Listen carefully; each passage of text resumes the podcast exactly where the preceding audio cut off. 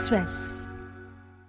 Xin chào, các bạn đang nghe điểm tin của VN Express, Chủ nhật ngày 18 tháng 2, được đọc bởi AI.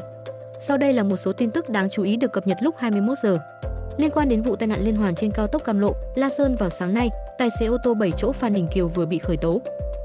Theo đại tá Nguyễn Đình Thừa, Phó Giám đốc Công an tỉnh Thừa Thiên Huế, quyết định trên vừa được ban hành hôm nay, vài tiếng sau tai nạn. Trước đó, vụ tai nạn xảy ra 10 giờ sáng nay. Lúc này, trên xe tài xế Kiều chở theo gia đình anh Phan Đình Quý cùng vợ Lê Thị Hạnh cùng hai con Phan Lê Khánh Vân và Phan Đình Quang. Khi đến xã Phong Thu, huyện Phong Điền, hết đoạn cho vượt, xe ông Kiều bất ngờ vượt phải và va vào xe container biển Tiền Giang chạy phía trước. Cú va chạm khiến ô tô 7 chỗ lộn một vòng và lao sang làn đường ngược chiều, bị một xe tải chạy hướng bắc, nam tông trúng. Xe 7 chỗ sau đó bay qua hộ lan cao 80 cm, rơi xuống vệ đường. Cùng lúc đó, một xe container biển thành phố Hồ Chí Minh chạy hướng bắc, nam lao tới, đâm trúng vào đầu xe tải. Vụ tai nạn khiến ba mẹ con trên xe ô tô 7 chỗ tử vong. Hôm nay, không khí giao dịch tại các nhà vàng lớn trên cả nước trở nên nhộn nhịp trước ngày vía thần tài. Năm nay, các sản phẩm vàng nữ trang, nhẫn kim tiền, nhẫn tròn trơn và vàng miếng đều được hỏi mua nhiều. Trong đó, các quầy vàng trang sức ghi nhận lượng khách giao dịch đông nhất. Tại Hà Nội, nhiều người cũng đi mua vàng sớm. Theo nhiều chủ cửa hàng, nhẫn tròn trơn đang cháy hàng vì dễ thanh khoản. Hiện, giá vàng miếng những ngày gần thần tài đảo chiều giảm nhẹ. Công ty vàng bạc đá quý Sài Gòn giảm 300.000 đồng chiều mua vào xuống 75,8 triệu đồng, chiều bán ra giảm 200.000 đồng xuống 78,4 triệu đồng mỗi lượng. Còn giá các mặt hàng nhẫn tròn trơn và vàng nữ trang cũng giảm nhẹ 100 đến 150.000 đồng mỗi lượng sau khi lập đỉnh vào ngày hôm qua. Chiếc máy bay do Trung Quốc sản xuất đã lần đầu ra nước ngoài. Máy bay thân hẹp C919 do Trung Quốc tự sản xuất đã có chuyến bay đầu tiên bên ngoài lãnh thổ nước này tại triển lãm ở Singapore. Sự kiện tại Singapore được đánh giá là cơ hội để C919 quảng bá hình ảnh ra bên ngoài trong bối cảnh Airbus và Boeing tham gia khá hạn chế. C919 là thành quả 14 năm phát triển của Comac, được Trung Quốc cấp chứng nhận cuối tháng 9 năm 2022. Phi cơ này do tập đoàn máy bay thương mại Trung Quốc, Comac, sản xuất. Việc đầu tư mạnh tay này nhằm phá vỡ thế thống trị của hai gã khổng lồ phương Tây là Boeing và Airbus. Trong năm nay, Trung Quốc cho biết sẽ đẩy mạnh việc quảng bá C919 và Comac cả ở trong nước và quốc tế.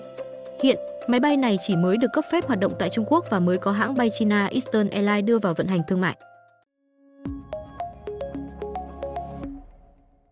Sau đây là thông tin lúc 17 giờ. Dự báo thời tiết miền Bắc tăng nhiệt, miền Nam tiếp tục nắng nóng. Cụ thể, trong 3 ngày tới, miền Bắc sẽ tăng nhiệt do vùng áp thấp phía Tây đang phát triển về phía đông.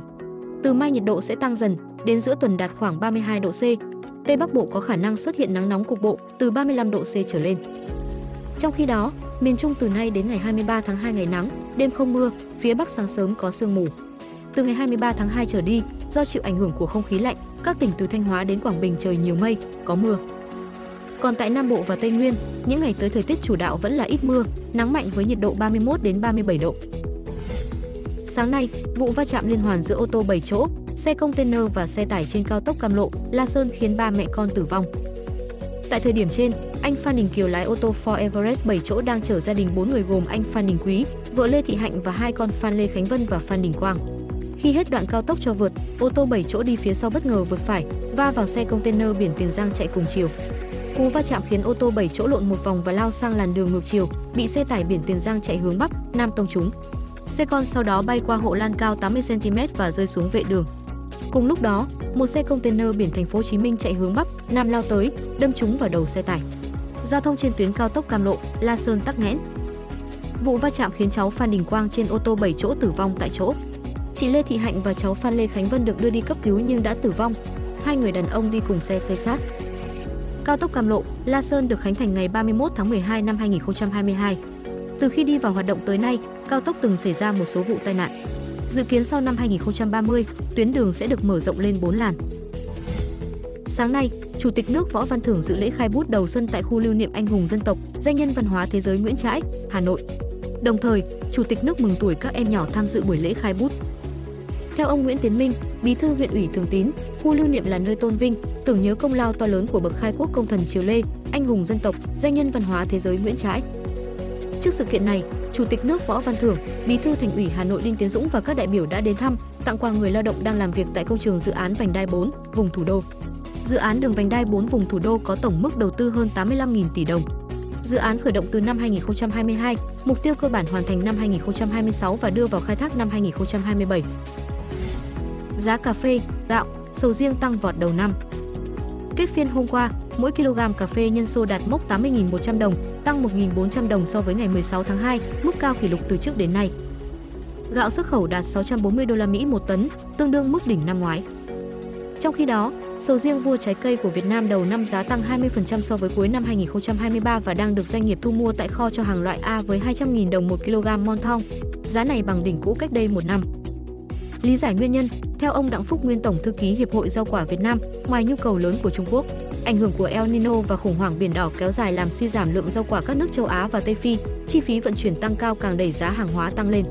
Riêng với cà phê, đây cũng là lần đầu tiên trong lịch sử khi chỉ đến tháng 6 năm 2023, người dân đã không có cà phê bán.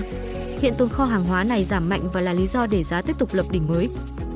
Theo Bộ Nông nghiệp và Phát triển Nông thôn, báo giá hàng hóa sẽ có nhiều thay đổi trong năm nay, trong đó các mặt hàng nông sản chủ lực như gạo, cà phê, sầu riêng sẽ tiếp tục bứt phá trong năm nay. Hôm qua, Thủ tướng Israel Netanyahu tuyên bố Israel sẽ tấn công Rafah, thành phố miền nam giải Gaza, bất kể có đạt thỏa thuận trao đổi con tin với Hamas hay không. Israel nhấn mạnh vẫn muốn đạt thỏa thuận con tin với Hamas nhưng chưa thể đến gần một thỏa thuận vì Hamas đưa ra những yêu cầu thái quá. Cùng lúc, Thủ tướng Qatar, quốc gia đang giữ vai trò trung gian hòa giải cũng cho biết, quá trình đàm phán ngừng bắn trở nên phức tạp do xuất hiện nhiều quốc gia muốn bất kỳ thỏa thuận nào đạt được cũng phải đi kèm với thả thêm con tin. Trước đó, thủ lĩnh Hamas từng nhắc lại một số yêu cầu như dừng hoàn toàn giao tranh, Israel trả tự do cho tù nhân Hamas và rút quân khỏi Gaza. Hiện, quân đội Israel đang tập trung tấn công vào Rafah để xóa sổ các tiểu đoàn còn sót lại của Hamas. Theo thống kê của AFP, khoảng 130 con tin được cho vẫn bị giữ ở Gaza sau khi xung đột Hamas-Israel bùng phát. Israel và Hamas từng đạt thỏa thuận ngừng bắn một tuần hồi tháng 11 với Qatar và Ai Cập làm trung gian. Hôm qua, Nga tuyên bố kiểm soát hoàn toàn Avdiivka, vài giờ sau khi Ukraine thông báo rút quân khỏi thành phố để bảo toàn tính mạng binh sĩ. Khu vực này rộng hơn 31 km vuông, Nga nói phía địch thiệt hại hơn 1.500 binh sĩ trong 24 giờ, song không nêu tổn thất phía Nga hứng chịu. Thông tin được đưa ra vài giờ sau khi Tổng thống Ukraine Volodymyr Zelensky cùng ngày nói quân đội nước này phải rút khỏi Avdiivka để bảo toàn tính mạng binh sĩ, nhận định đây là hậu quả của tình trạng thiếu đạn dược và vũ khí. Kiểm soát Avdiivka được coi là thắng lợi lớn nhất của Nga kể từ khi giành được Bakhmut hồi tháng 5 năm 2023. Theo giới phân tích, điều này có thể giúp Nga mở đường tiến công các thành phố khác như Konstantinovka ở phía Bắc và tiến gần hơn tới mục tiêu kiểm soát hoàn toàn tỉnh Donetsk. Còn theo phát ngôn viên Hội đồng An ninh Quốc gia Nhà Trắng Adrian Watson cho rằng thất bại của Ukraine ở Avdiivka phần nào do Quốc hội Mỹ chậm trễ thông qua gói viện trợ mới cho Kiev. Quý vị vừa nghe điểm tin ngày 18 tháng 2. Xin chào và hẹn gặp lại.